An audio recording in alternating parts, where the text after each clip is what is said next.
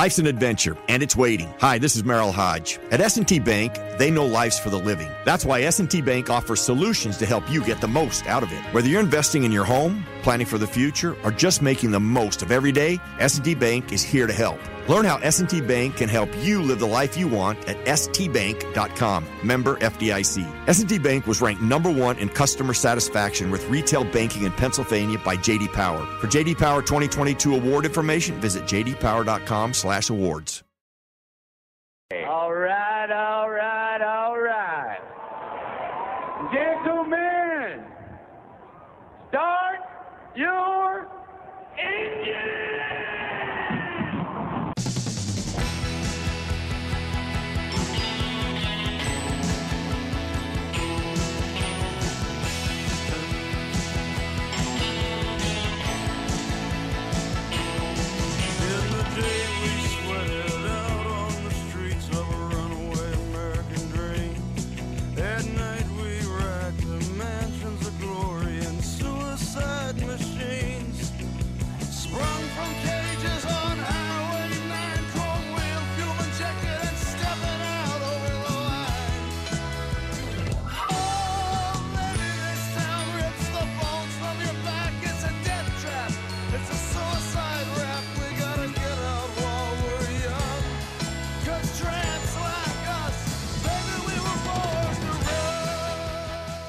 We missed on some on, on some opportunities in the first half. I don't know if it was that dramatic. It's a fine line between, you know, drinking wine and squashing grapes, as we say in this business, and sometimes it's very subtle. And so, um, we didn't change drastically in terms of our approach, in terms of what we were doing. Uh, we just acknowledged that we had some opportunities we didn't make, and we needed to make more plays in the second half in all three phases. And that's the mentality that we took the field with. You're in the locker room with Tunch and Wolf, presented by Neighborhood Ford Store. The Ford F 150 is the official truck of the Pittsburgh Steelers. Now, here's Tunch and Wolf. Good morning, Steelers Nation, and welcome inside the locker room. Craig Wolfley, Arthur Moats, Wesley Euler with you here this morning and this week. We're off and running. It's a little Steelers Blitz in the locker room crossover on a Monday that we've been waiting for for a few weeks now. Gentlemen, finally back in the win column. It's a Victory Monday here on the show. You already know the digits to dial if you want to get involved over the next two hours 412 919 1316. If you want to talk a little Steelers, our guy Jacob will get you up and on the board. Gentlemen, finally, a feel good Monday. What's going on, Wolf? I got to tell you something. First of all, thank you so much for coming in, you and Arthur, to be able to come in and be able to participate and have a great morning. of course, Chaluch is on his own personal recognizance, dealing with some things, and um, we pray for him, and uh, we, you know, looking for all the best for him. So, having said that, welcome to a Steeler Monday morning with a win. And even the, but dear Jacob, how did Jacob get uh the, get get the boss screwed up, huh? We're gonna go born to run. How did that happen, Jacob? Defend yourself, young man. You know what happened? Uh-oh. He's he's on the phones right now, Wolf. But I, I know what Ah, happened. there you go. Because I've done the same thing a couple times. Um, you know, when you type in "Born to Run" into the system to grab the song, there's a few different versions in there, and I think young Jacob accidentally grabbed a. Li- I think that I think that was a I think that was a stripped down live version of "Born to Run" at the Oh, beginning man. there. But you know what? Much like the Steelers, Mozi, you know, Jacob started out with a little bit of a mistake there, but Uh-huh. he, he didn't blink. He cut his eyelids off, and he got it right in the second half. All about your response, baby. How do you handle the adversity? How do you create? How, how do you correct an error that you've made? Sensational, fellas. Way to begin it. Well, you'll uh, you'll have a, a lot of uh, laughs and, and some joking today, but obviously we we've got a lot of X's and O's to discuss here as well. Uh, Wolf, was that the kickstart that this Steelers team needed? Not you know not a complete sixty minute performance, but the second half, the dramatic seventeen point comeback, eh, eh, what felt like getting a lot of their a lot of their issues moving in the right direction is maybe the best way to say it in the second half. Was that the kickstart that this team needs here, you know, heading into January, uh, being now, you know, what, 13 days away from the playoffs? You know, Wes, uh, that's that's a good summation. Look, at I got to tell you both truthfully, and I think you both know me. I'm one of those guys, and I talk about this often. that as long as you've got a number 12 or number seven, a Bradshaw, you got a Ben, you always got a puncher's chance because it's that guy with that little bit of magic that can pull it out at any given time, pull things together. Now, after the last three weeks, you start to listen to some of the noise. And I could feel myself becoming kind of like a cross between that kid from Angels in the outfield that kept stubbornly saying it could happen, yeah. you know, and also Robert Redford waiting in the natural, waiting for that crack of lightning, that bolt, that thing that hmm. says, yes, it's there, that's it. And we saw it in the third quarter after, remember, four downs from the one yard line. I don't know about you, but that's as low as I've felt all season. That's as low as I've felt for the offense in a long time. Four cracks from the one yard line after getting a first down, you know, uh, replacement there. Uh, and then to come back and hit Diontae with that bolt of lightning, baby, that was it. Yeah, without a doubt, man. Um, very impressive, especially in that second half. I mean, it's crazy. You think about just the the the whole vibe of the game. I mean, it was people in the first half legitimately asking questions about if Ben should be the quarterback in the second half of the game. I mean, that that's where this thing was going. Um, the offense was looking stagnant again. The defense was hemorrhaging yards but somehow, some way, right? I mean, you, you, talk about halftime adjustments. You talk about going in there and having that conversation. Um, I, I, think Juju spoke on a, a, little bit about Ben in terms of just him talking about them guys not having fun, and ultimately, man, that being the big change for them, man, just going out there and just playing a lot looser and just mm-hmm. being more just there and not having that pressure weigh on you of man, we got to perform, we have to win, we have all these expectations. Man, it was just good to see them respond like that because up until that second half, man, it was looking like about to be four or five weeks of the same old, same old. The the underwhelming performances, mm-hmm. the disappointment in all three phases. But they did a really good job of addressing that, and I'm just hoping that this is the start of something good. I mean, I'm, I'm hoping that they can bottle that up. Now, granted, next week is going to be a little funky because of the ramifications of seating already being done, no one seat available for them, and then just trying to balance that health element out. But man, I, I just I'm kind of torn right now because part of me is like I want to see this continue to build upon it. I want I want another dress rehearsal of that mm-hmm. before it's the playoffs. But then the other side of me is like, man, you don't want to mess with that, man. They got a good thing going right now. Let's just bottle it up, put the cap on really, really tight, and hope that it's still fresh come playoff time. So, so I, am over here torn right now, man. how do you feel? Right. How do you That's feel right. about that, Wolf? Well, uh, right off the top of my very flat head, fellas. You know, but it's smooth though, very I'm, smooth, very smooth. Hey, flat, flat Earth, flat head. I mean, you know, it works. As long as it's smooth, that's all that matters. as smooth as you know it. So my thoughts are, are, are, very much like yours, Arthur. Look, I want the guys to go through the process of preparing all week long like they're going to play. Look, if you get told on Wednesday you're not playing, there's I don't care who you are, I don't care what a competitor you are. There's always all that stuff that drops in your gourd. The RPMs just back off naturally. You can't help it. It's a it's about the game that draws you towards those those RPMs that get you ready mentally. And I want these guys all walking through the process. And I want I want them to go through pregame and everything and go out there and start the game. And I don't know exactly yet how I feel about how much you want to play. I think you got to play it by uh, ear a little bit but you've got to capture what you just captured in the second half. That wasn't happening in the first half. All right? mm-hmm. that did not happen. That's in the second half. And Arthur, I think you're onto something there. Yeah, I just because we know how much of a rhythm is needed at this level. We know how, man, you go through these spurts every year. You're going to go through a spurt. Now, some sports are shorter than other, but you typically will go through a down time like this where you're searching, where you're trying to find that new winning method. And yesterday in the second half, not even the first half, if we if we saw this for four quarters, I think it's still a different mindset going forward because mm-hmm. you believe the sample size is large enough.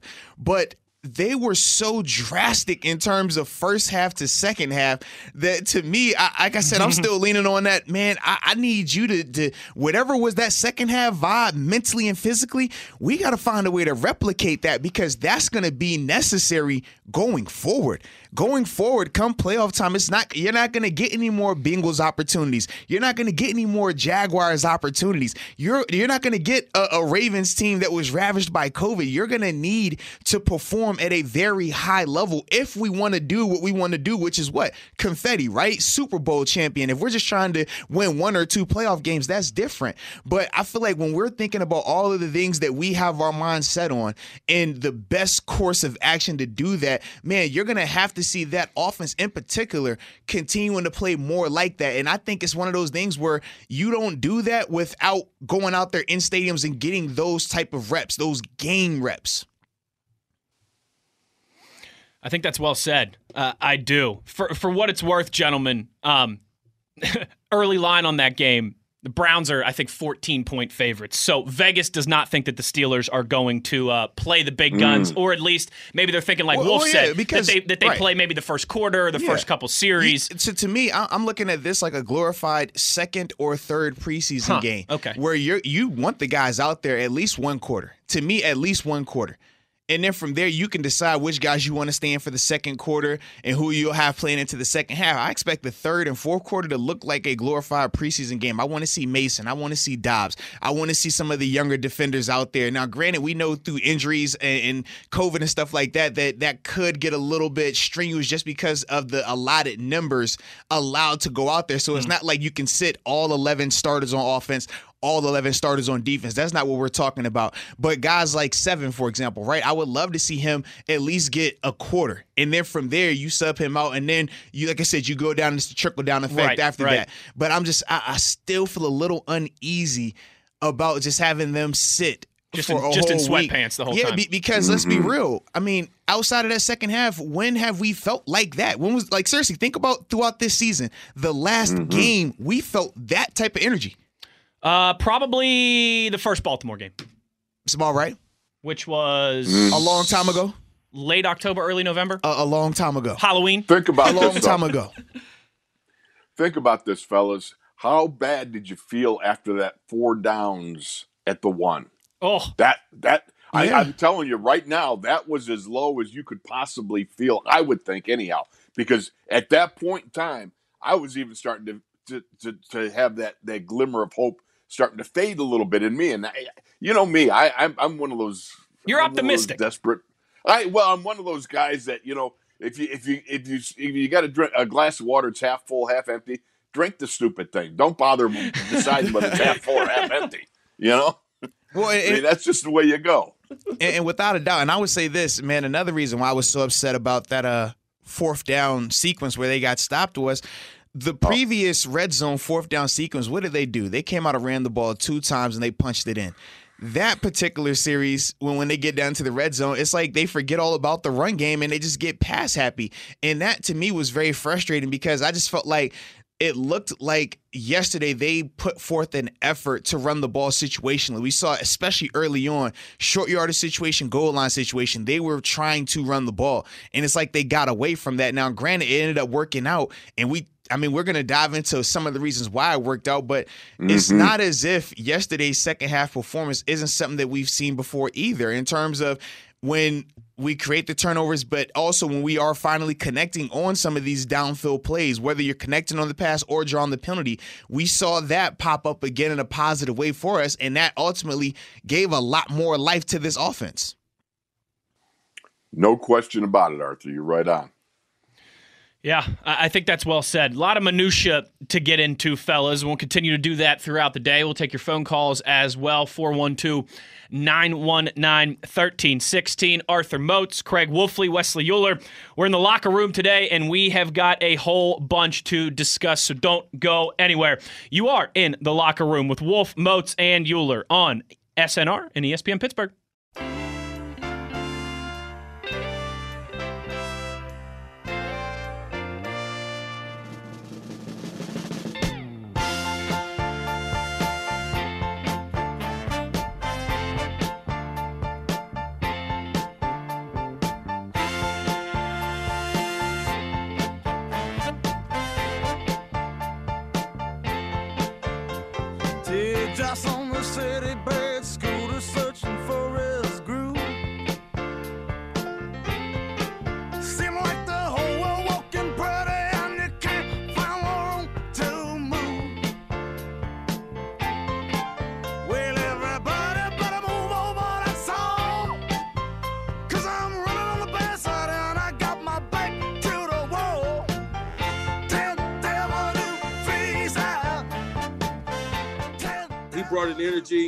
Intensity and, and a demeanor um, that was contagious.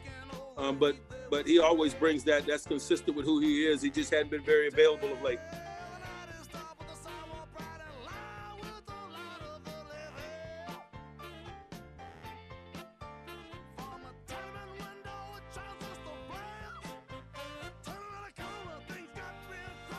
In the locker room, Wolf, Moats, Euler on a victory Monday. Wolf, I, I was forgetting there during the break. What was the movie? You, you referenced a pop culture uh, movie there in the first segment. I think you were talking about when the Steelers Right. got stuffed at the goal line. What was that line again? Uh, well, one of them was Angels in the Outfield. That's it. The- you know, the, the kid. Yeah. Mm-hmm. I believe. I, you know, believe. It could, no, he says it could happen. It could happen. It in could o- happen. other words, that that yeah, it can still happen, and that's the thing about it. And here's the thing: Arthur knows when you're in that huddle, when you when things are looking so bad, you still have to believe, and you got to find that spot in yourself that refuses to bend, refuses to quit, refuses to lay down. You just can't. It just it's not part of you. And I think these guys found it in that second half. Maybe after the 11 0 run, you kind of get a little bit, ah, you know what? You know, things are going nice. It's all nice and smooth and everything. And then all of a sudden, you got boom, boom, boom, three punches in the face. And what's going to happen? Are you going to quit? That first half, it looked to me, oh, it just was not looking good. But somewhere out there, they kept fighting. They found that dog in them, and they came back and bit them. Yeah, Wolf, and that's something that you alluded to. Uh, you know, uh, since I'm very fortunate to do multiple shows with you, we were doing uh, Steelers TV, and you and you talked about um, this the belief that the guys have in, in seven and Big Yeah. Ben when they see him and how it can motivate them. And I Yes. do feel that that was one of the bigger differences in the second half. That first half, I felt like all of their morale was down. None of their energy looked good. It looked like they were being out physical and just not as motivated. But Seven taking over in the locker room and saying what he said, and mm-hmm. then you see him set the tone when he came out. It was his energy, and then from there he hits the big shot deep that you know we've been criticizing because he was struggling with the mm-hmm. deep pass all season and even in the first half. But he comes out and hit that shot, the shot that we've all been waiting for him to hit, and you could just see how everybody out there responded to that the energy from there and how it just started to snowball and from there you could see us riding that wave and then the colts ultimately drowning due to that wave as well man Let me just say this, Wes. I'm sorry, I didn't mean to cut you off. No, you're brother. good. And it's a little bit hard. I can't see you, so we're going on. Yeah, just so inflections so here. everybody knows, we are uh, Moats and I are in the studio. Wolf is still back at home, so yeah, if we uh, you know if we trip over each other's toes a couple times, just bear with us. Let me let me just take you back to Cincinnati last week. What did we have between Hubbard and Lawson? We had a sack and eight hits, at least eight hits. I don't even know how many more buzzed Ben, roughed him up a little. You know how many more yet. but there was only two quarterback hits and one sack yesterday. You watch that offensive line somewhere in there. They got after it and they started to keep that pocket much more clean than it's been. The second thing I'll say is look at it Ben's average pass per attempt. Uh, last week at Cincinnati, it was 4.1. This time it was up over 6.7, somewhere in there, 6.7 and 6.8. Um, it says everything about the fact he's he's staying clean and the fact that he's driving the ball down the field. And you look at the uh, completions 25, 34, 39. Those are big completions. That was big. Yeah, man, him being able to stretch the field like that definitely opened it up Yes. a ton, a, a, a- a huge amount. And like you said, for us, man, we're just hoping that this becomes, this goes back to being the norm. Right. We went through a span where he was not completing passes twenty plus yards downfield consistently. And yesterday in the second half, man, that, that that's why I keep saying it's the tale of two halves because I'm trying to think of the last time we really saw a game that looked like that. I, I have to go back. I feel like Baltimore, the first one, man, in terms of just so polar opposites. Maybe Tennessee too. Tennessee as Yeah. well, yeah, just so so polar opposite in terms of how they went from being like they looked like they were down and out going into halftime. I mean, people were criticizing Coach Right. Tomlin not being aggressive, and for me, I'm over here like I don't blame Coach Tomlin for not taking the time timeout because we were hemorrhaging. We could not stop Yes. them, and they could score on us at will. So when we got that little opportunity to get out the half and minimize the damage, I'm like, as much as I would love to have said be aggressive there, if you get them the ball back or they end up, because remember. earlier on on that same drive that they ended up wasting the time, Mm-hmm. they did have an 80 yard gain on it. We, we forget that because of the penalty, but that happened like two day two plays prior to that. So I'm just like. Man, it- it- it's crazy as that felt for it to come out of that second half and switch so fast. I mean, I don't think any of us could have expected that. No, absolutely not. Uh, particularly right. Uh, one play, what was it, thirty nine or forty yards to Diontae Johnson. Then the Colts go three. Diontae. Then the yeah, then the Colts go three and out. And then a, a short four or five play drive for the Steelers, less than two minutes. Ebron in the back of the end zone. All of a sudden, it's a three point game, and and that's kind of where I was going. Uh, in reference to that Angels in the Outfield uh, reference that you made there, Wolf. Wolf, have you ever seen uh, History of the World? Mel Brooks. You know what? I actually have seen it. I don't remember a lot of it. It was a long time ago, but I have seen it. Yes. There, there's a part in that movie where you know the late great Gregory Hines is in a sword fight, and he starts to win the sword fight, and he screams out, "The tide is turning!" and, that- and- and- and that's what I, you know, you were thinking of Angels in the Outfield. I was thinking History of the World. It, it, it really did, guys. It, I mean, Tale of Two Cities, whatever you know, whatever Tale of Two Halves, whatever you know, cliche pop culture cliche you want to use. Man, uh, it, it, happened quickly for the Steelers, and I think, guys it it might not look like it on paper necessarily because I think a lot of times we judge these things statistically in the run game, and the Steelers did not have a great output in the run game. But I think the offensive line.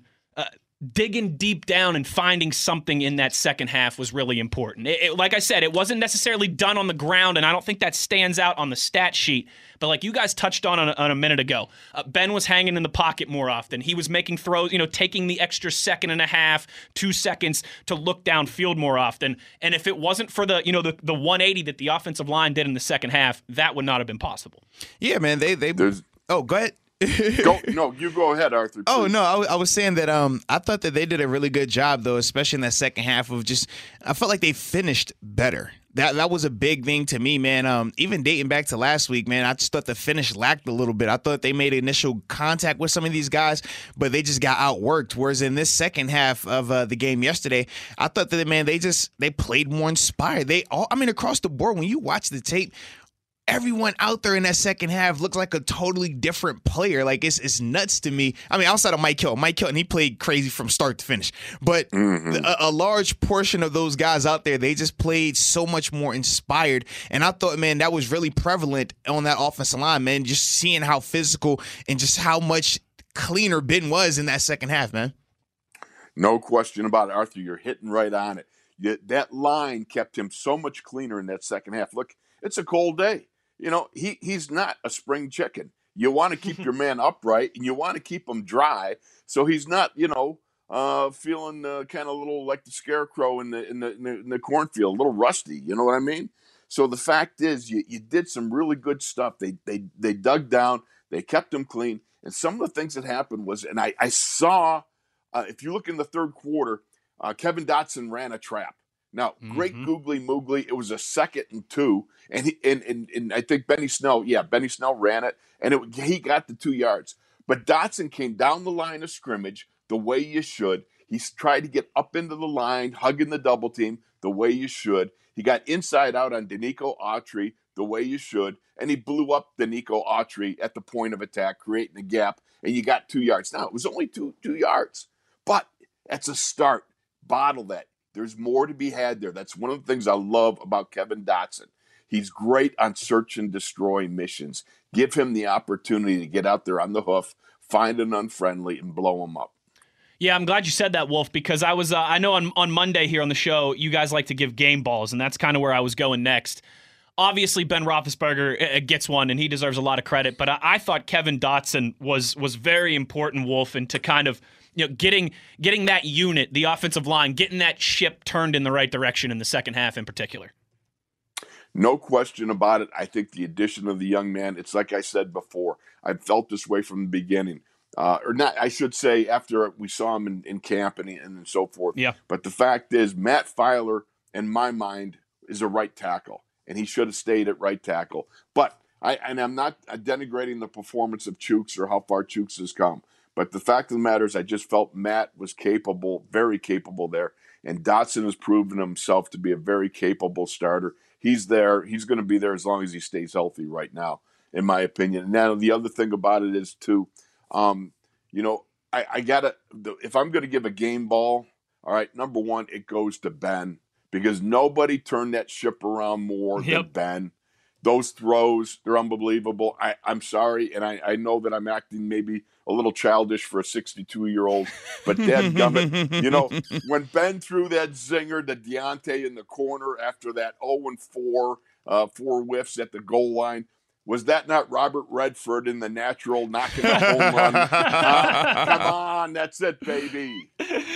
I know, absolutely, absolutely. He, Wolf, it, that was. I think of of all the things to be encouraged by yesterday. I mean, that's got to be at the top of the list, right, Mozi? Without a doubt. That's what Wolf said at the at the very start of the show here. You know, about a half an hour ago. It felt like when you had Terry Bradshaw, you always had a chance. It feels like when you got Ben Roethlisberger, you've got a chance. When, when he when he plays like that, when he conducts the offense like that, uh, it was a symphony of success in the second half at Heinz Field. How you like that? How you like, I- I- how I you like that you. alliteration there, I, I see you going on over there, and, and I like how y'all both are just so offensive heavy, so offensive loving. If it's not for Mike Hilton, we don't. We're not even in the game. Stop the disrespect, both of y'all. All right. As much as I love Ben, and as much as that second half was amazing. Don't forget the first half was part of the reason of his performance. was part of the reason why we well, were in too. that hole. Yeah, I'm gonna say TJ Watt balled out, but Hilton from start to finish, man, he gave us play after play after play. Even when our DB started railing for a little while, because remember in that first half, man, when they hit that shot to Pascal, man, we all started looking around like, oh, Mm-hmm. thi- this is this is not going good. Usually our secondary is playing a lot better than this. This this isn't good. And Hilton, man, makes a play. Makes another play, makes another play. The timely interception at the end, for me, I got to go with Mike Hilton, man. And, and he's a guy that is not on the field 100% of the time. So when, when I see a guy that's able to have that type of impact, but he's still a situational player, to me, man, I think that speaks volumes. Arthur, I got to jump in, Wesley, just a moment. I would say the same thing except for this. On that, if he had scooped and scored, I'd have said yes, but he got caught from behind. wait a minute now. Wait, wait, wait, wait, wait, wait a minute now. Now, now, remember, we, we got on T.J. Watt for for scooping and trying to score and ultimately not getting possession. So I, I'm not going to go again. I'm not going to think back and say, well, hey man, he got the ball this time, but he didn't score. Arthur, did Nah, he nah, score nah. Or did he not? Did, did he get possession? Did he get possession? Did he get possession? That's the key. See, Possession. That's where we. That's where the offensive guys and defensive guys stand on separate sides of the line of scrimmage on that one. Because I definitely remember that conversation. Washington football game, TJ Watt in the crowd. Oh, TJ just following the ball. TJ trying to score. We don't get the ball. They get the ball and they go score. So let, let, us not do that now. he learned from somebody else's transgressions. He learned from someone else's mistakes. That's right. Co- Coach always says, if I'm speaking, gotta find a new All mistake, it- it- right? Co- Coach Tomlin will tell you this all the time. I might be speaking to TJ, but I'm talking to everybody in the room. so if I'm telling you I need that ball, I'm talking to everybody in the room. The next time there's a loose ball, we better come up with it. Arthur, he got caught from behind. Uh, the only thing worse would have been if that had been a kicker. right? no, but uh, the Steelers needed that absolutely, without a doubt. Uh, we'll continue to give out some more game balls here when we come back. 412 919 1316. If you want to jump on the phone lines to close out the first hour of the show, you are in the locker room with a little Steelers Blitz crossover. It's Craig Wolfley, Arthur Moats, and Wesley Euler on ESPN Pittsburgh and SNR.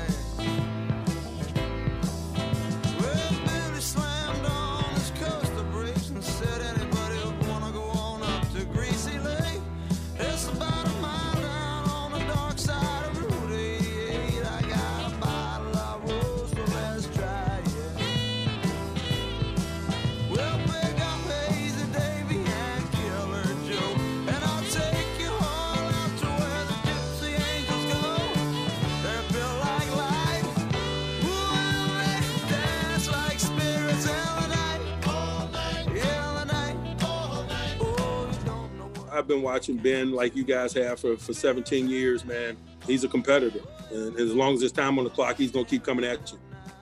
You're in the locker room with Tunch and Wolf, presented by Neighborhood Ford Store. The Ford F 150 is the official truck of the Pittsburgh Steelers. Now, here's Tunch and Wolf. Ben Roethlisberger, fourth place now in terms of most comeback wins in NFL history after the dramatic 17 point comeback. The Steelers get one they desperately needed at Heinz Field. We're giving out some game balls. We'll get to some reaction here. Let's go to the phone lines for the first time, if that's all right with you two gentlemen. Um, let's go to Ed in Cleveland. What's up, Ed? Hey guys, how are you? I only, I only got a, cu- a couple small things I want to talk to. First of all, I just want you guys to know I listen to sports talk all day uh, at work. I, I work 55 hours a week, and then I probably listen 10 hours at home. So over the last week, I haven't listened to sports talk probably not even an hour. And I listen to Tunch of Wolf every single day, and I usually listen to you guys, Wes, and, and I listen to you on the other station, uh, Arthur. I listen to all you guys, but I couldn't listen for a whole week. I was just shut out, and I'm just happy to be back listen, being able to listen to the radio because I could not hear it last week. It was just driving me crazy that I could. I didn't want to hear, especially living in this town that I live in, in the city of Cleveland. so you know now they now they think they're going to dominate us next week because we're going to probably play Mason and, and and you know the Mason. We didn't get Sunday night game because of the Mason and Garrett type deal. So that's all I really got. I just want to know I, I missed you guys, and I'm just glad to have you guys back in my life a little bit. That's all. I just totally missed, especially you. You know, Wolf. You know how to. And I just got one other thing for you, Wolf. I happen to be looking on uh, uh, Steelers.com, and I seen this thing about you in this eating contest or something. How do they put a guy like you in an eating contest? That's one thing I, I was wondering. And then where's that goatee? You got to get that goatee coming back, Wolf. I missed that from you. That's all I really got, and I'm just glad to be back, guys. And just for game balls, it's obviously Ben and Mike. Hilton and uh, Ben dominated that game yesterday. No other way. And I'm not trying to be Nostradamus. And my buddy, who I watch the game with every week, he's probably listening right now. I was the one who told him that we were going to win that game 28 to 24 yesterday. Mm. Like Whoa. Personally, personally, I feel like we haven't put we've only put one game together all year, guys. One one one game, and that was the Cleveland game. For a full game is what, what I'm getting at. Outside of that Cleveland game, we we put nothing together as a full game. We've only won games in halves, and that's that's and that's what we did yesterday. We won a half a game. We didn't win the whole game. And the outcome, yeah, we got the W, but they dominated the first half, and we dominated the second half when it matters. That's all I got. I'm glad to be back, and uh, love you guys. Thanks, Wolf, uh, or uh, Wes and uh, Arthur. Thank you guys. Thanks, hey, appreciate you, man. Glad to have you back. And um, you know what, fellas? I think I think we could probably echo Ed's sentiment. Um, man, between the three of us, betwixt the trio of us, Craig Wolfley, Arthur Moats, Wesley Euler, I mean, I don't know if we've ever had a bad day in our lives. We're always smiling. We're always happy. The three of us, we're very kind of on the same page in that regard. I mean, we're on the sa- in the same book, same chapter, same page. The three of us, it's hard to bring us down. But man, at halftime, at halftime of the game yesterday, Wes, I have had a bad day. Trust me. you don't last 12 years in the NFL without getting your butt kicked. We, hey, ain't that the truth? We all have had those days. well, no doubt, no, no, no, doubt about that. I don't, I don't think you last a long time, right? In, in any kind of, uh, any type of career, any type of performance industry, I think particularly too, without a couple bad days. But we're always smiling. Uh, we're always, you know, the, the three of us are you know, Wolf talked about glass half empty, glass half full. We just drink the whole glass. I mean, the the, the 3 mm-hmm. of us, yeah, there, there's we've never seen a a half empty glass because that's just not how we look at things. But fellas, to to Ed's point there, I mean, at halftime of the game yesterday, I'm not going to lie to you. I was not looking forward to, to coming in this week and having the same conversations that we've had the last couple weeks and, you know, what would have felt like almost eulogizing the, the, the Steelers. I, I, am with Ed. The, the last couple weeks, you know, it's, it's, it's, it's been a, a little, I don't want to say depressing, but it's, it's, it's had you a little downtrodden at times, but uh, complete 180 with what they were able to do in the second half there. No doubt about it. Look, if I can just take you back to a moment when, after that throw to Juju, sealed the victory. You got to touch on basically. I shouldn't say sealed the victory, but after that throw to Juju, put them up 28-24. If you go back and watch the TV thing, watch the expression on Ben's face as he hugs Pouncey. Hmm. It's not. This is not running down the field cheerleading and stuff like this. This is a man who's bound for Hall of Fame. Okay, this is a guy who's had an incredible career. He's worth a lot of money. He's worth all this. But you know what? None of that matters. It's just what he did in that moment, in that that afternoon when he threw three touchdowns in 11 minutes. That's the only thing that matters. And I'd love go back and look at that and see on Ben's face, and it just tells you everything about the man and what he was trying to get done that it's really I think it's special. Yeah, without a doubt. You could see the emotion on Ben. Um, yesterday, I mean, I felt like we haven't seen that from him in a while. Honestly, in terms of just that look that you were talking about, where it's not the over the top, I'm running up and down. It was more so just the man, we've been pressing for this. We've been trying to make this happen for so long, and it's finally clicking right now. That that that mm-hmm. to me mm-hmm. was beautiful, man. You could definitely see a sigh of relief on his face and the guys around him their their faces as well, especially when he started hitting on some of those deeper passes. Without a doubt. No doubt. And and that's I mean that kind of, that stuff's contagious, right? We have um, we've seen that at, at, a lot of points this season for sure. When, when, the defense is humming and creating turnovers, when Ben has the offense moving down the field, uh, that permeates a, a, lot of other aspects of the team, uh, puts a pep in everybody's step, and, and, and certainly, like we saw, uh, lets them uh, get some momentum and, and just attack. And like Ben like Ben said, like Juju said, like Ebron said in the post game, have fun out there, right? They were not having fun in the first half. I don't think any of us were having fun watching, uh, but the second half was certainly a different story. Let's go back to the phone lines here. Marcus in Alabama is on the line. What's up, Marcus? Hey, good morning. It's an honor to talk to you guys. Well, thanks for calling. Um, listen, so this is a true story. I've I've going today to get a stress test done on my heart, and uh, that game didn't help me. no doubt, no doubt. Yeah, might hurt the stress test a little bit. so I was I was listening to the commentators this morning on uh, ESPN, and one commentator said something that uh, really caught my attention. He said Mike Tomlin during our 11 and 0 run said every perfect about us is our record. And I was like, you know, um, we have been winning a lot of those games, but it was like, you know, spotty. You know, we would have a good first half, a good second half, or something like that. But you know, the thing that really occurred to me is how bad luck the Steelers have had the last five years in injuries coming late in the season. Probably cost us several Super Bowls. You know, if you think about it, when uh, mm-hmm. Bell got hurt, and uh, I think Brown got hurt, and a few other. Even Ben last year with the defense we had, who knows what that team could have done if we'd had him, you know, throughout the year. Um, you know, I just find that that's so unfortunate for for the Steelers, and um, I don't know how many injuries we have right now, but I was wondering if you guys could tell me. Like, I think on our offensive line, we don't have all of our original starters and even like and in defense like Bud and a couple of guys going out. You know, I was wondering if you guys could tell me like how many replacements do we actually have, and I think that maybe with those replacements playing as much as they've been playing now, that maybe they're getting you know to get in on online with with the rest of the uh, players. What do you guys think? Yeah, um, offensively, let's see. We know uh, the left guard situation that has been a little bit of a revolving door.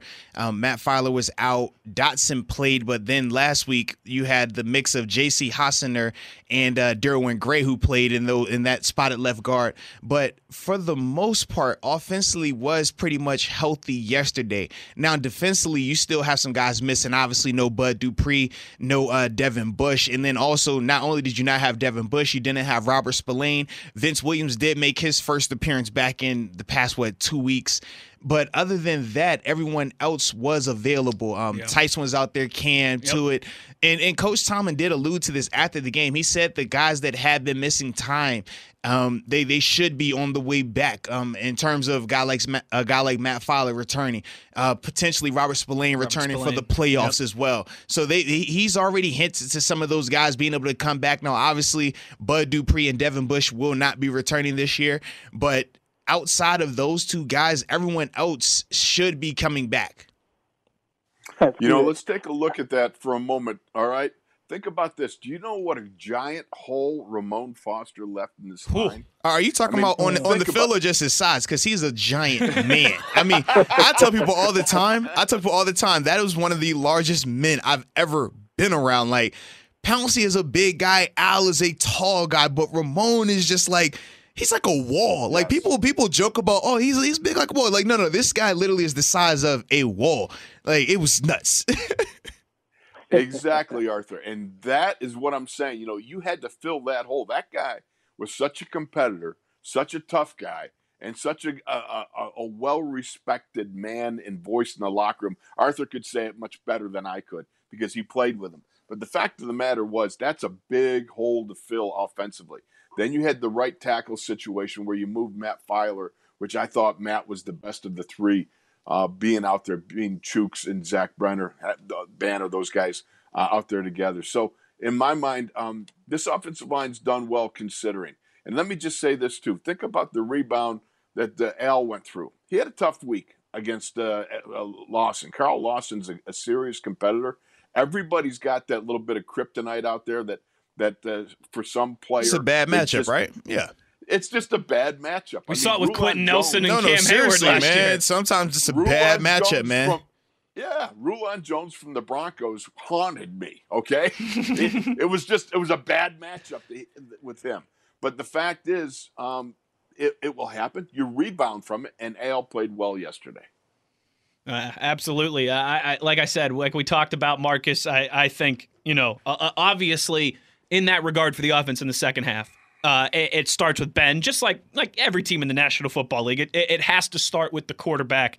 But I thought the offensive line, I I don't know what they did at halftime. If it was some soul searching, if it was some rah rah, if it was just sitting sitting in a dark room being upset. But but Come what, on, man. They had to have fun, so they sung Kumbaya and roasted marshmallows by the fireplace. I heard I heard they watched uh, they watched clips from Elf and Home Alone Yeah, and you know they- their they- favorite Christmas movies to, to, to get them fired up at halftime. they, they threw on Sandlot and was like, oh, yeah, man, I'm motivated now. Let's do this. But I'm You know, I it's I was asked by do. somebody. I'm sorry. Go ahead. I was just saying, I'm curious to see uh, how this team will do if we can just stay healthy the rest of the year. You know, and see. I think we can punch a pretty good ticket in the playoffs if we can just stay healthy. Yep, absolutely, absolutely. Exactly. That's important. Thanks for the call, Marcus. We appreciate it. Yes, sir. You guys have a good day. You, You as too well. now. Uh, Wolf, what were you saying there? You said somebody asked you something.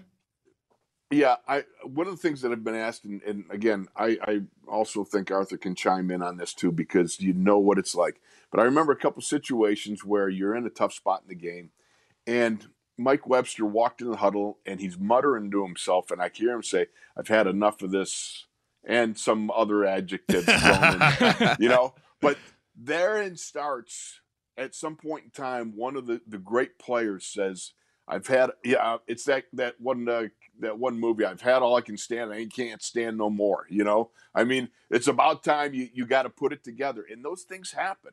I mean, the competitor and each player out there rises up together. And it's those beautiful moments when it comes together, like you see Ben, you see Diontae in that crack the sky moment you know. But you, what you saw was an offensive line that across the board kept Ben clean. Those are the moments that just turn things around. And once you've done it, that's a reference point for the rest of the season. We've done it before, we can do it again. Without a doubt, man. Without a doubt. And like you say, as much as we would love to come out here and just say, well, man, you, you should be fired up like that, man. It shouldn't take a first half like that. I mean, the human nature element is real. Sometimes, man, it, it- just, it, things aren't bouncing your way. I mean, it happens. But when you get those great leaders, when you get those great players who are willing to speak up and who not only will speak up, but their play can stand up and match it as well, then you get that type of contagious energy where it trickles down throughout. And firsthand experience, man, I've been in some of these locker rooms at halftime where Ben has come in mm-hmm. fired up, where Ben has come in and he hasn't been playing his best. And he looks us in the eye and he tells us, look, man, that first half was on me. I got us in the second half. Y'all do y'all job. I'll take care of the rest. And you believe him because he's done it time after time after mm-hmm. time. And yesterday, man, I just started having flashbacks. I'm like, oh yeah, I'm gonna call cog in the wheel. How, how many times you told me they'd be a cog in the wheel? Most we a cog in the wheel. We all got to do this thing, and if we all play our part, man, we could do something great together. And you, sure enough, you you put your head down, you go to work, and you look up at the end of that thing, and you're like, man we did something special here. Like I, I can't explain how it happened, how we turned around that game, but we did it, and, and, it all starts with that leadership right there, man. I think that's well said. That's well said by two guys that have been in the locker room. You are in the locker room here. Craig Wolfley, Arthur Moats, Wesley Euler. One hour in the books, 60 minutes to go. We'll get to more of your phone calls on the other side and continue uh, to discuss everything from the Steelers' big 17 point comeback win yesterday at Heinz Field against the Indianapolis Colts. Wolf, Moats, Euler, hour number two on the other side on ESPN Pittsburgh and SNR.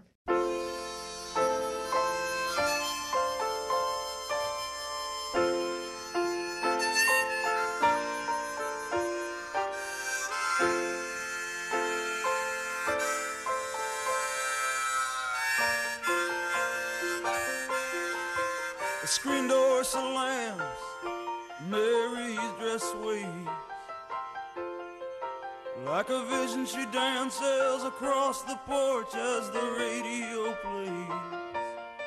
Roy Orbison singing for the lonely.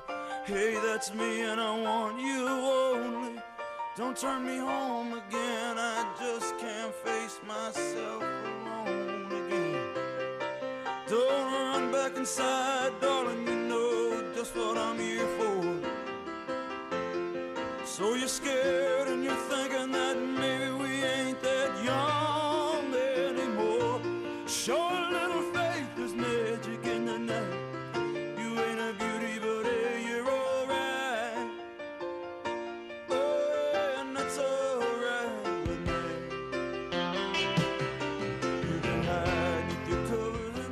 lot of confidence in our, our defense's ability to leave them uh, down there. Now that's easier said than done. I appreciate their efforts in terms of making that real. You're in the locker room with Tunch and Wolf, presented by Neighborhood Ford Store. The Ford F 150 is the official truck of the Pittsburgh Steelers. Now, here's Tunch and Wolf. Hour number two inside the locker room. Craig Wolfley, Arthur Moats, Wesley Euler. You know the drill. You want to get involved with the show 412 919 1316. Those are the digits to dial. We're also getting some tweets here, gentlemen, and uh, we've had a few people on Twitter chime in, ask about uh, TJ Watt and the chokeholds that he was getting put in, the, the constant holding mm-hmm. penalties on TJ Watt. Um, Emotzi, no, no, no, no, you no, played, no, no, uh, you uh, played uh, the position. No, no, no, no, no, no, no, no, no, no, no, no. We're not going to do this because you know, as defenders, we always feel like we're held all the time. But you offensive people act as if holding doesn't exist. You offensive if it's the Steelers on offense, oh, holding doesn't exist. Steelers on defense. Now we talking about holding. So no, no, Wolf. I would love to hear your your reaction to, to whether these were holds or not. Because from my personal experience, I was told if a flag isn't thrown, there is not a hole. And then they said, "Oh, holding happens on every play. We just choose when to call it." So you let me know. You you, so, so you, you you answer that for me, Mister Wolf, Mister Craig Wolfley. You let me know what was he being held yesterday or not? Because I feel like he's held all the time. But y'all know, y'all say I complain too much. So yeah, yeah, yeah. Answer that for me. all right, uh, you know that I love you, Arthur. That's just spectacular. Oh my goodness. Here. Let me tell you something, buddy. Okay, here, this is how it goes. Back in the 80s, the way they had structured the holding call, think of my hands on the points of your front anterior deltoids. Yeah. That's it. That's all you could have. Anything, the way they hold today, what they get away with today, I deserve a letter of apology from the Referees Alumni Association for every holding call I've ever had. but truly, Arthur, yes, there was so much holding going on. J, uh, TJ Watt, it was just unbelievable.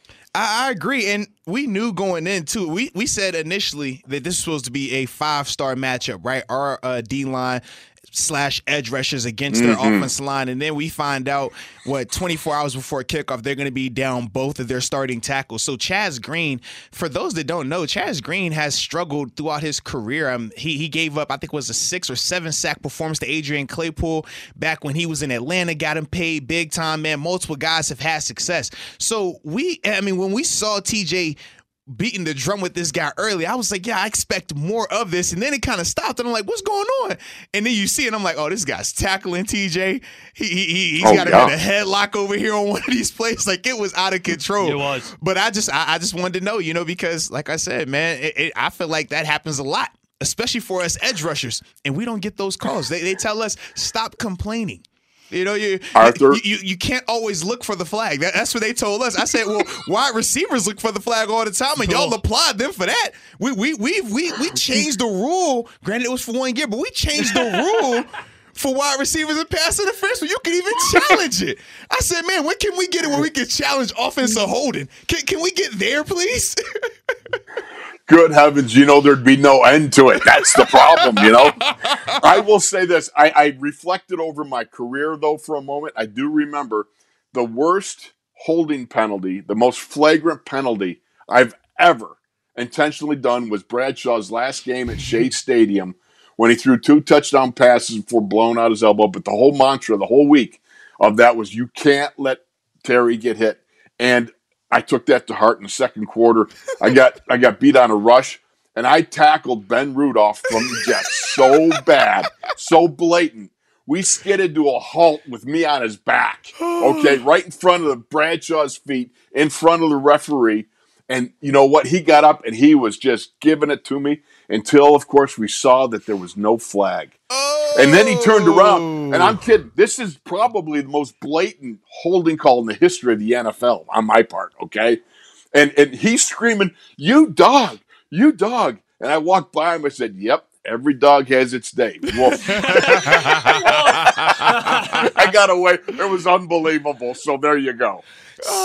Sticking with TJ Watt, fellas, I I got to tell you, I think yesterday really helped his Defensive Player of the Year candidacy. Um, now he's got 15 sacks on the season. You know, we, we talked a little bit earlier in the year that kind of the, the one thing that he needed some more of was some turnovers, right? You know, until a few weeks ago, all he had, I think, was one interception, but now he's forced a few fumbles these last couple weeks. I. I know that that guy that plays in Los Angeles that grew up here in this in this city is is one of the best defensive tackles, one of the best defensive linemen that we've ever seen, certainly the best of this era. But guys, I I think TJ Watts uh, got a real chance to win this thing, especially as, you know, the Steelers win and, and lock up the division and the Rams are kind of one foot in the grave. They're losing games, might be out of the playoffs because as we all know, even though they are individual awards, uh, team success certainly helps dictate uh, who ends up winning these when, when it comes down to splitting hairs. Yeah, but I, I feel like just the past seven, eight weeks has been this two horse race, and it's It more has, so yeah. which game you watch. If you watch the Steelers play, then we're gonna be over here talking about TJ. If we watch the Rams play, we're gonna be over here talking about Donald. It's just a testament to both of those guys and their productivity. Obviously, we're going to be a little bit more biased because of TJ and everything that he did last year. We thought that he still should have been in the conversation a little bit more than he was. But I mean, he's he's doing his part. He's putting them in a position to be in that conversation for Defensive Player of the Year. And even though we talk about Aaron Donald and the Rams kind of uh, railing a little bit, remember before the second half of yesterday, we were in that same conversation where we were railing a little bit, man. So it's going to be interesting to see how much that sways the voters. Because, like you said, I mean, team success does play a part in this. There's a reason why Shaq Barrett last year and Chandler Jones last year weren't even in the conversation as heavy as we thought they probably should have been. So when you factor in those things, man, I do think that TJ not only performing the way he did, but also the Steelers winning against the Colts too. If this is the Bengals, if this is a team that isn't viewed as a, a, a real playoff contender, I think it's it's skewed a little bit. It's not it doesn't hold the same amount of weight, but right there, man, I think because it was the Colts and because of the time of year in which he played like this and the splash plays he made, I do think that's going to give him a big boost when it comes to the votes.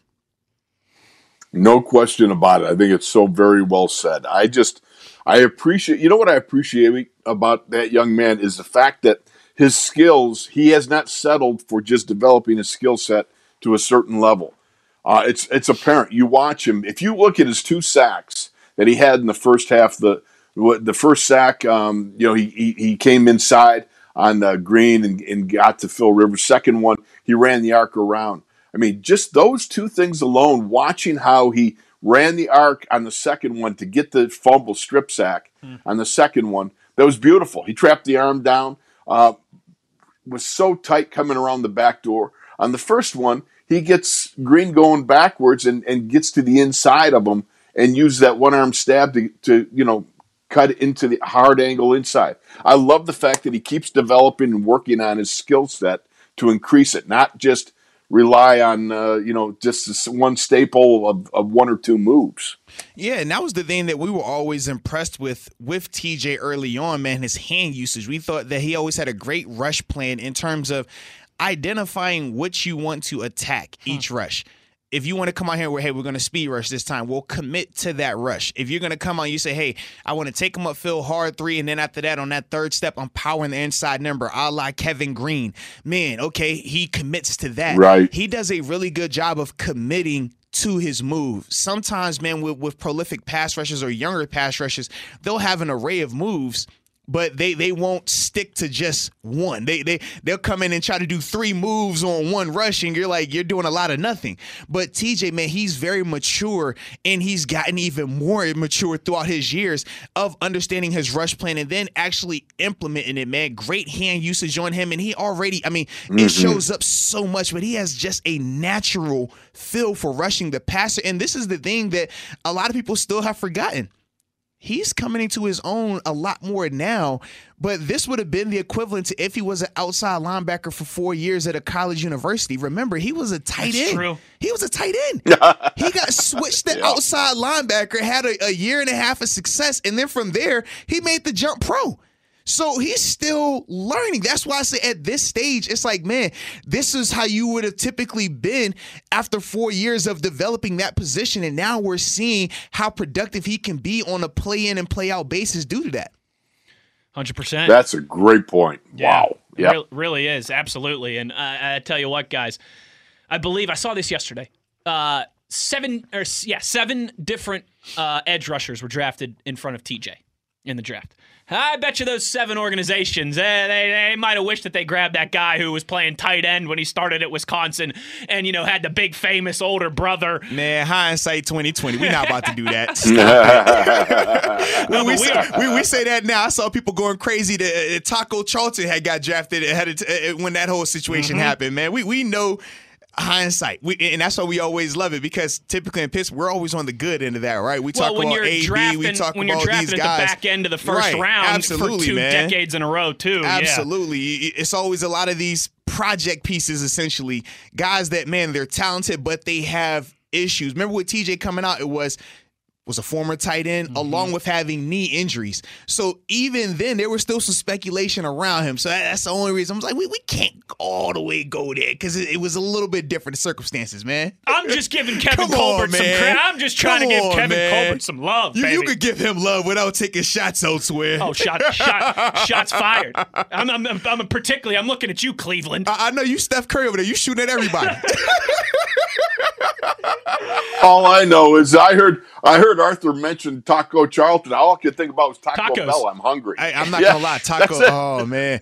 Hey, hey, I'm just Taco doing my Monday. job. You know my Uh, job. s- If, if, I, okay. if I'm in the locker room, if I don't talk food, if I don't bring up food, I've done a disservice. So you're you're welcome.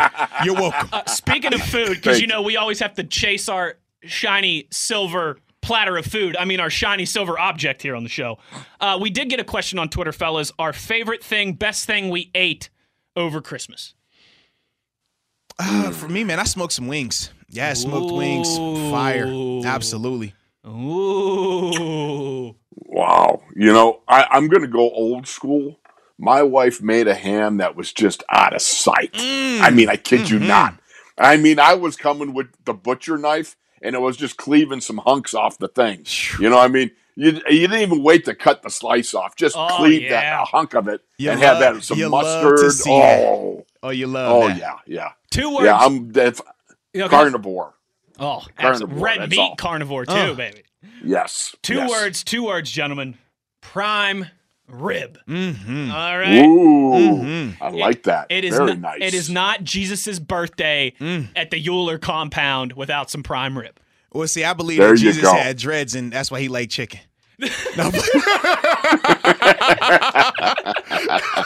what E40 told me. He said he had dreads. So, you know. It's figured. He like some chicken. The jerk chicken, right? Yeah, you know what I'm saying? Yeah, it's just figured. Oh my!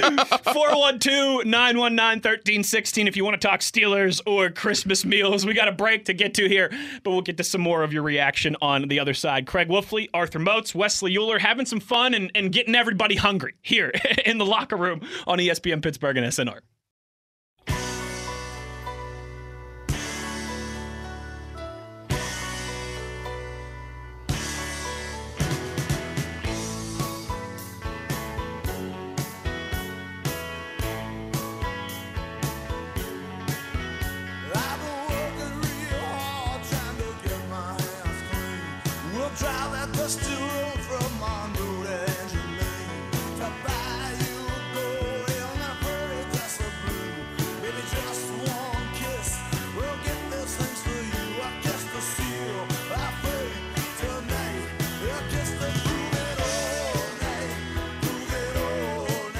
This is a fighter's business.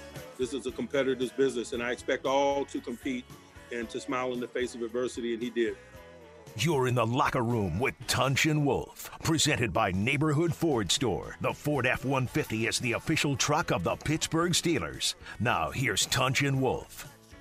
Craig Wolfley, Arthur Moats, Wesley Euler in the locker room on a Victory Monday. A little in the locker room Steelers Blitz crossover here today and tomorrow for Yins out there in Steelers Nation. Uh, heard from Mike Tomlin there coming back, uh, talking about Diontae Johnson there. Fellas, one of the other things that Mike Tomlin said in his post-game press conference that's been um, making the waves around Steeler Nation and just throughout football fans in general. Uh, Mike Tomlin saying there's a fine line between drinking wine and squashing grapes. Uh, I love that Tomlinism. I do, but I've got some bad news for people because we've gotten a couple tweets about this. How'd you guys, you know, I got a new favorite, Tomlinism. Uh, folks, yesterday was not the first time Mike Tomlin said that. Yesterday Yeah, was he's, said that. Yesterday was not the second time Mike Tomlin said that. I'm pretty sure Mike Tomlin said that Mozi back when I was in high school. I know he said it a few years ago too, as well.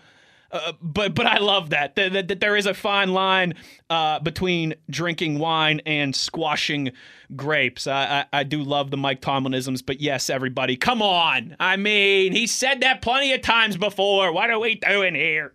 412-919-1316. We also got a tweet here, gentlemen uh, from Jake, who says, Since you guys are talking about food, I need to know, settle the debate once and for all when it comes to chicken wings, flats or drums? Oh, drums, no question, drums. Moats?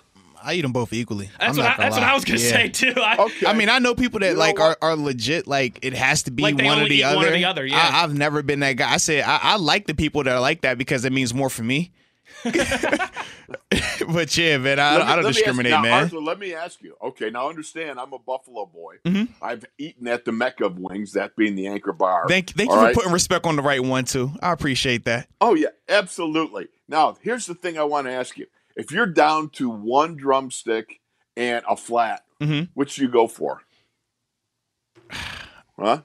What do you go for? You Well, go for the meated one. No, no, no. I The alternate. meaty I, one. no, seriously. I, I, I, I alternate. Dead serious. Like I, I, I, when I'm eating my wings, I typically have like 20, right? And whatever I had to start it out, whether I grabbed up a, a, a drum first or a flat No, no, first, no, no, not I'm going your just back and forth, back and but forth, you're back and forth. wings with oth- no, no. There's Oh, other like- people. What do you mean? It's like the You know. last two slices of pizza. Like you get one, I get one. If there's only a if there's only a drum and there's only a flat, Right. and you and I'm- wifey I- are oh, honestly, I'm, I'm just gonna tell the person if they have a preference, they pick it because it doesn't matter to me. Okay, honestly. good. Yeah, it, Good, it then I wouldn't, it wouldn't eat bother me either with way. Yeah. yeah, then- that's right. Right, Then, right. then But you're a good partner for but, Wolf. But that's why I always tell people I'm always like, because some people they're serious. I mean, it's still different when you talk about candy, right? Some people I only eat the red Skittles, I only eat the yellow Starburst. I'm like, to me, it doesn't bother me. I'm gonna eat them all. So you take which ones you want. If you only want flats, you eat the flats. I'm gonna eat all of it though. Cause I just I, I don't want to oh. I, I don't want to leave a stone unturned. If that that might have been the best flat wing ever created, and if I miss it because what I judged that book by its cover because of the shape of it, man, what what does that say about me? So, you know, you know what it says about you. You're an exper- inexperienced wing eater, is what I'm telling you, my friend. That's what I would tell you. Okay, leave it to the old man to have to school you. If you're down to a drumstick and a flat, you got to go drumstick. Because, well, let me ask you this: Are you a blue cheese man? No, I'm not. I actually unless it's Oh, unless it's a oh, sauce. So oh. if the sauce isn't already placed on the wing, like a barbecue, uh, uh, a hot or whatever, right? I don't want Oh. ranch, blue cheese, celery. I don't want. I mean, You're if a you classic man. if you need that to make the Oh. wing taste good, the wing probably isn't cooked good oh, enough. shots fired. That- That's all I'm, I'm saying, man. I, I, I've especially now at this Oh, stage go of my on and life. shut up now, 'cause Yeah. young Uh, man, you got to listen to the old man. Here, okay?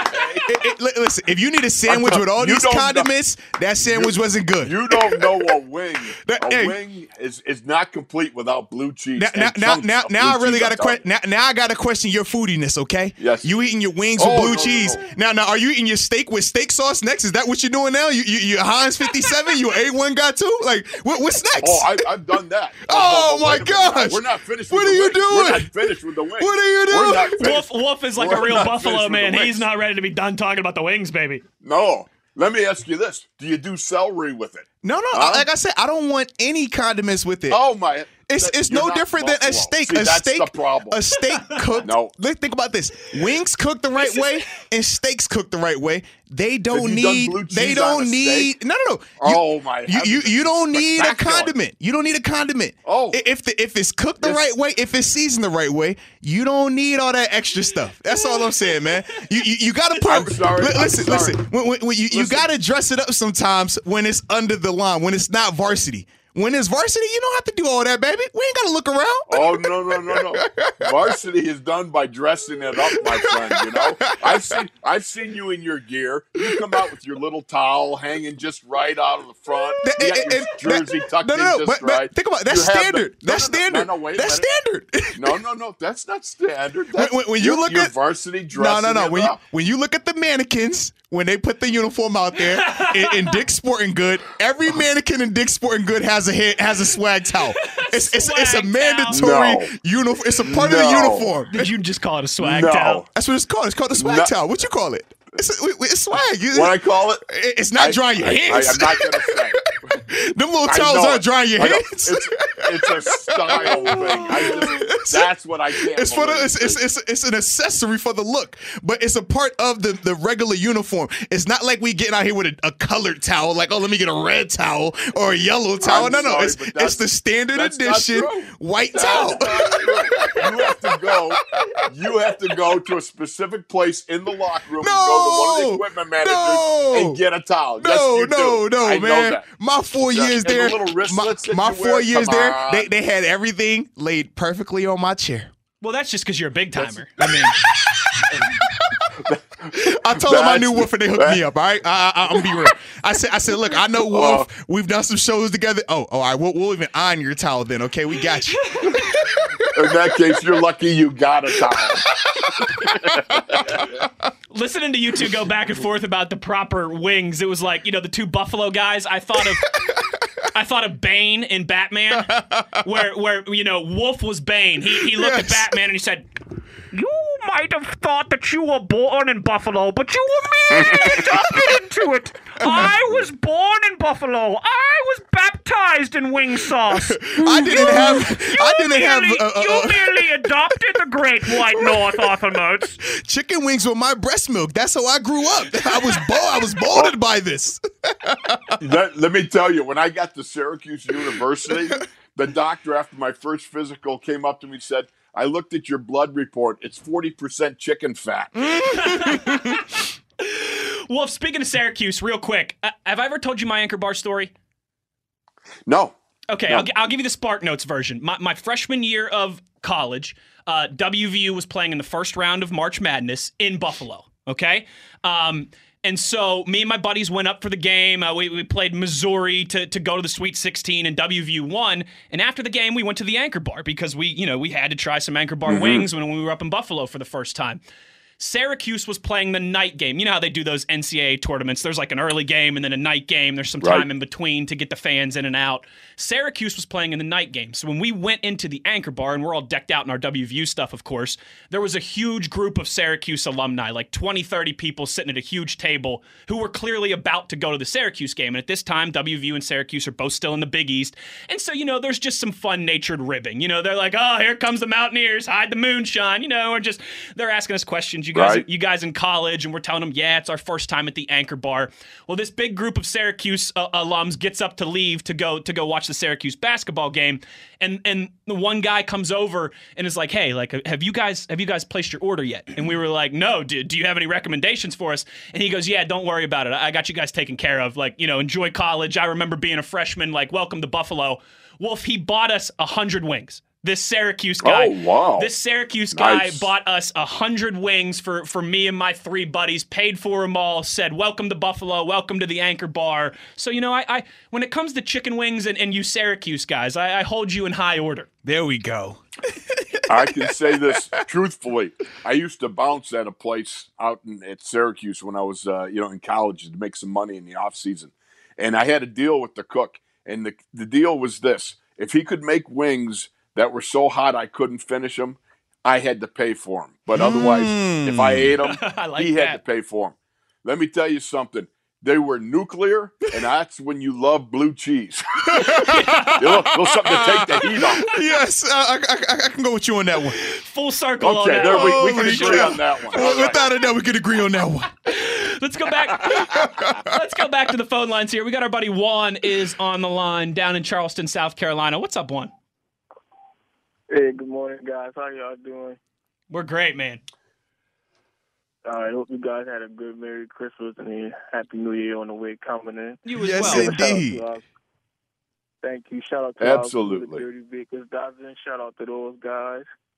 Hey, Ed, Ed, Ed great minds think alike. Hey, before halftime, I told my wife the same thing 28 24. That was my prediction all week for the score, and we did it. I like it. Yeah, no, I, I I remember you calling that one. That's good stuff. They, you know, they they uh they we had a couple people who called 28-24 They did, week. yeah. So hey, uh, good vibes all around for sure.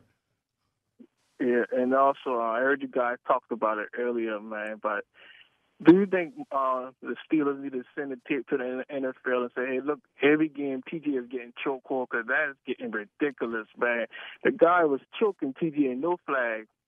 Well, the funny thing is, the NFL will probably send a letter. They'll say, "Hey, man, we missed this call right here, or that should have been this," and we're just like, "Oh, it's after the fact. It doesn't really help us, but Thanks. but thanks." Let me say this: Does anybody remember uh, James Harrison and remember the number of times that he got cho- he had the chokehold, the Mataleo, as Yeah. they say, which is like in Yeah. jiu-jitsu. Mhm. All right, it's the rear naked chokehold. I mean, it was ridiculous how many times he got that. So TJ ought to just call up James and say, "What'd you do about it?" Yeah, and also with um, game balls on offense, gotta give it to, to the captain number seven, man. The guy just that first throw he made that throw to Diontae, that was just perfect. And the way Diontae just laid out to make the chat, the catch, and the ball didn't move and he hit the ground, so that was magnificent. So gotta give it to number seven on offense, and on defense. TJ, but you got to give it to Mike Hilton. Mike Hilton was balling yesterday, man. Hey, if the ref wasn't in the way when he scooped that ball out, he would have scored. The ref Oh, oh, oh say the that again. Say that again. I, I didn't hear that part. Can you say that part again? If the referee was not in his way, what would have happened? He would have scored. Oh, okay. Did you hear that, Wolf? I don't know if you heard that. Can I can I just say this? So you're telling me that Mike Hilton got caught from behind and got knocked down by a referee? no, no, no, no, so- no, no. The referee was in front of him. He, he, he actually ran the ref- referee yeah. over. He ran the referee over, Yeah. and then the other guy fell over Arthur, top when he ran the referee caught over. from behind. He ran. He definitely runs the referee over though. All yeah, the ref, the Deontay ref was running in front from of him. Yeah. The referee could not Oh, get out the way, man. He was running in quicksand. Uh. And also, and also speaking of Mike Hilton, he made um history on Sunday. He's the um the fourth Steelers DB with three plus sacks in the season and three interceptions in the season. He joined Carnell Lake, Robertson, and Deshae Thompson. So you got to find a way to try to re-sign this guy, man. Man, that's some nice company right there too. Yeah. That is really excellent. Yep. Yep. Yeah, One, so we got to try to find a way, trying to find a way to pay this guy and get him back in the black and gold, man. No, for sure, absolutely. But in the meantime, hopefully he's uh, making some plays here the next coming weeks, and, and you know we'll we'll see where those uh, those chips fall when the time comes. Juan, uh, great stuff as always. Bringing some facts to the show. I love it. Uh, thanks for the call, buddy, and uh, and and Merry Christmas All and Happy New you, Year to you. Appreciate There you, you. Juwan. Yes, indeed. There he is. Yeah, no, uh, great stuff from Mike Hilton, without a doubt. Uh, you know, we've talked a lot about the spark of the offense, guys, but uh, not just yesterday. Mike Hilton has done that in a few big moments this year for the defense when, when they've needed a play, when they've needed a spark. He he has been there more often than not. Without a doubt, man. No. I just love how tough he plays too, man.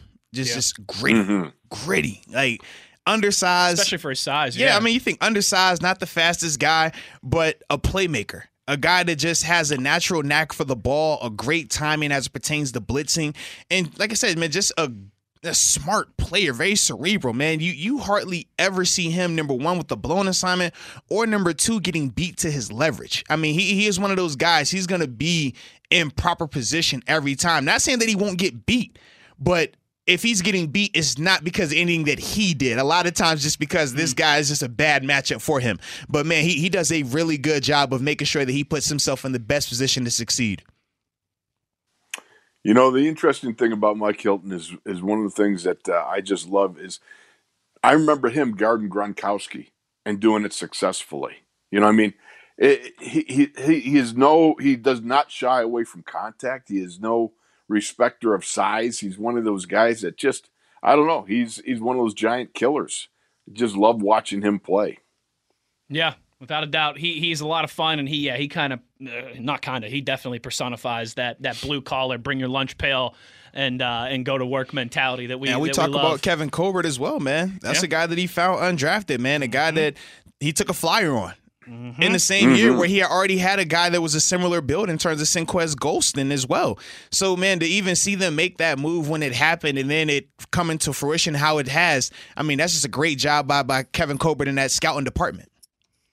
well said. You know what's important about that too is the fact you've highlighted something I think is a, is a great factor in Kevin's favor in his scouting department, the people that he has.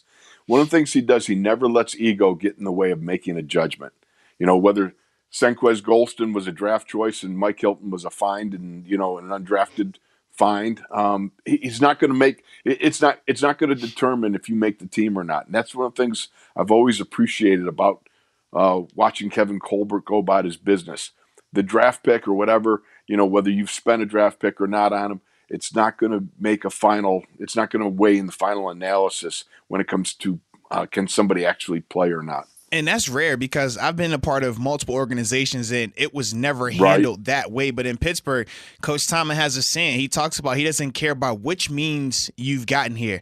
If you can help us, put your hand in the pile. Meaning, I don't care if you were a first round draft pick. I don't care if you were an undrafted guy. I don't care if you came over through free agency because I would always like to say that I'm like the stepchild, right?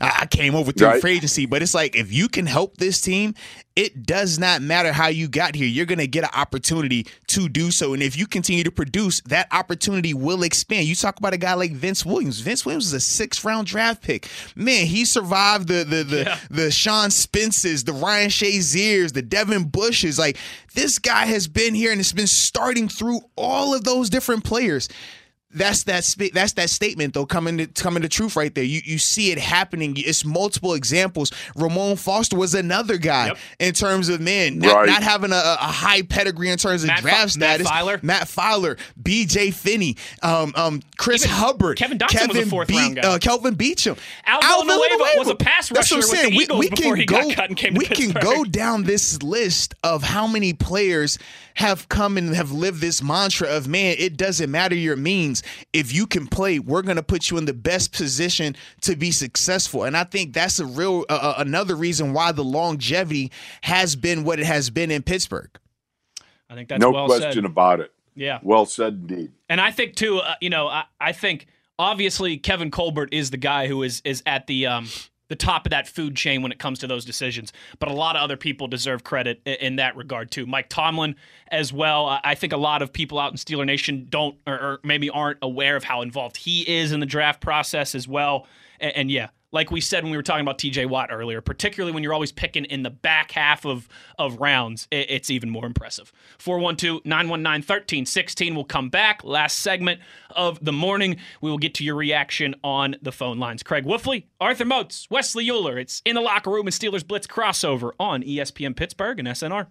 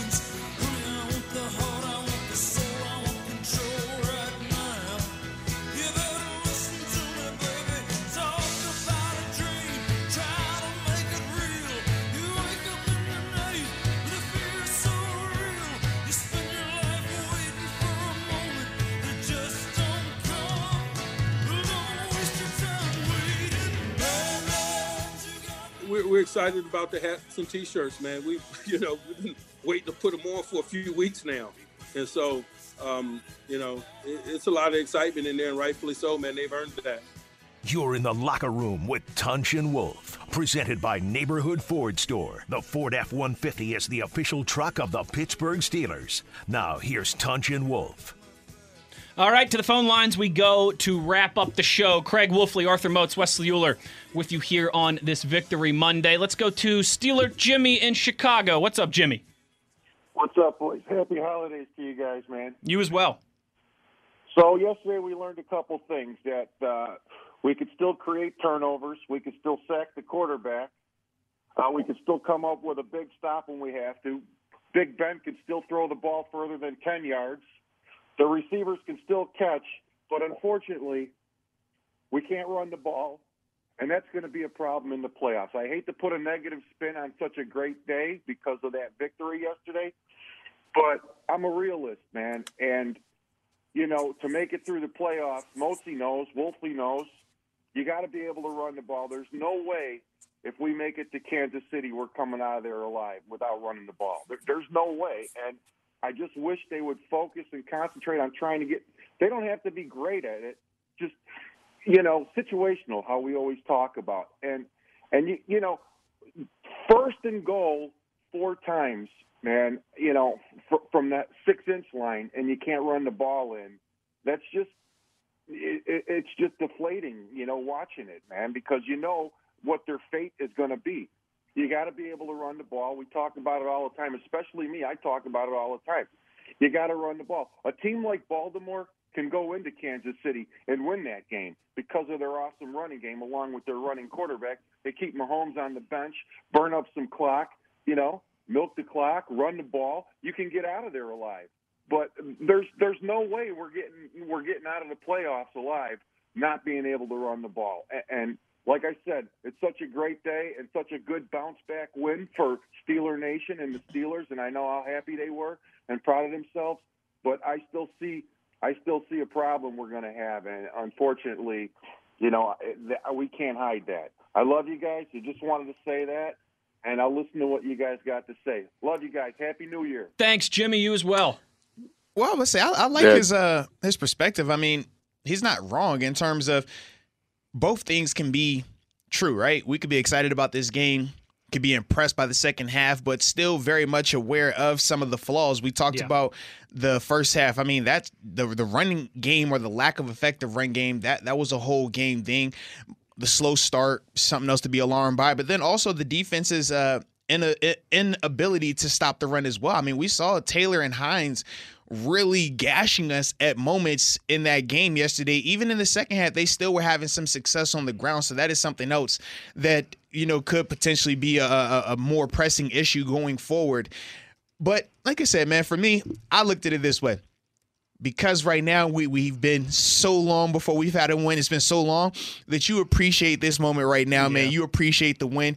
And after that, man, then you get into critiquing it, combing through it, and fine tuning all the details and stuff like that. But I'm always a believer, man, if you don't appreciate and celebrate the good times, man, how do you get through the rough times? No question about it. And I, I know Steeler Jimmy from, uh, you know, he's been a, a a good, great caller over the years and he's a great guy. But, you know, it, there is some common sense there. I mean, there is some, yeah, that can be a problem. But this I'm going to give you, Jimmy. And I, I know that, uh, you know, I'm, again, I'm a little bit like that kid at Angels in the outfield. But he, we saw a moment happen, a little crack the sky moment. It's great. But here's the deal the first five games, you rush for over 100 yards. All right. You're able to do that. Uh, Benny Snell went 84 last week. It still can be done.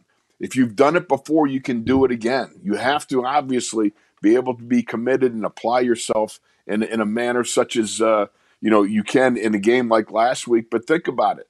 Um, you got behind here really quick. Uh, did did you get behind the Colts? And you got to throw the ball. I mean, there's just no two ways about it. But I go to that second down and two to go. There was a nice trap there. There was a nice 12 yard run by James Conner uh, at, at a point in time. James Conner's catches don't diminish his five catches for 45 yards that created some first downs. James Conner brings a bang and he scored that one yard touchdown run. That was the second best one yard touchdown run on the field yesterday. Jonathan Taylor had a really good one. Yeah. If you saw that one, that he beat three guys. But James Conner, that was a nice way to punch it in. Hey, hey, Wolf, I'm not gonna lie. How impressed were you by Jonathan Taylor yesterday? Man, Very, very. it- it's one thing. Like I've I've been watching him obviously earlier out the season. It's different when you get to see it live, though. You, you watching, Yes. it's like, whoa, th- this dude is he's the real. He's the real deal. For sure. You know what? Uh, not only that, when you watched him pick up Vinny Williams on a Yes, blitz, that like that that I was, was like, I- impressive. that doesn't happen. you know that no Fire X Vinny beats the pants off of those guys. Any showboating back, he'll beat the pants off of. I was impressed that that Taylor s- stuck him and, and, and stayed with him. Yeah, it's that it's that uh that big uh Big Ten mentality he had there, right? Yeah, picking up those blitzers, playing playing that heavy football, and yeah, guys, he's still 21 years old. I mean, he's like he Yeah. was he was drafted like almost like a Devin Like, Bush. yeah. You know what I mean? Like still very young. He could be a three contract guy. Yeah, there's some some good running backs uh, so far in uh, coming out of the, this rookie draft class, and unfortunately, right? I mean, J.K. Dobbins, Jonathan Taylor, these are division guys and AFC guys that we're probably going to have to see for the next Right. decade. Uh, but we'll cross that bridge when we get to it, fellas, because that will do it uh, for us today. Uh, thanks to everybody who uh, called in and tweeted the show. And uh, Wolf, I think we're going to be doing this again tomorrow. You, you you can't get enough of us. You know what? I can't. I truly. I want to thank you guys with Tunch being uh, having to attend to some matters. Thank you both from the bottom of my heart for stepping in. I love you guys. You guys are great. Come Thanks on, man. Anytime I get a chance to get on a, a show and just have a conversation with you, you know I'm jumping at that opportunity, baby. But I need to get us Well, all. We need to get us so all much. back in the studio so we can, you know, we can have these fisticuffs about wings in person. You know? so we'll be back at 10 a.m. tomorrow. We'll lead into the Mike Tomlin press conference. Craig Wolfley, Arthur Moats, Wesley Euler. You know where to find us on ESPN Pittsburgh and Motesy. Your 24 7 home of the black and gold. Uh-huh. Steelers, Nation, Radio.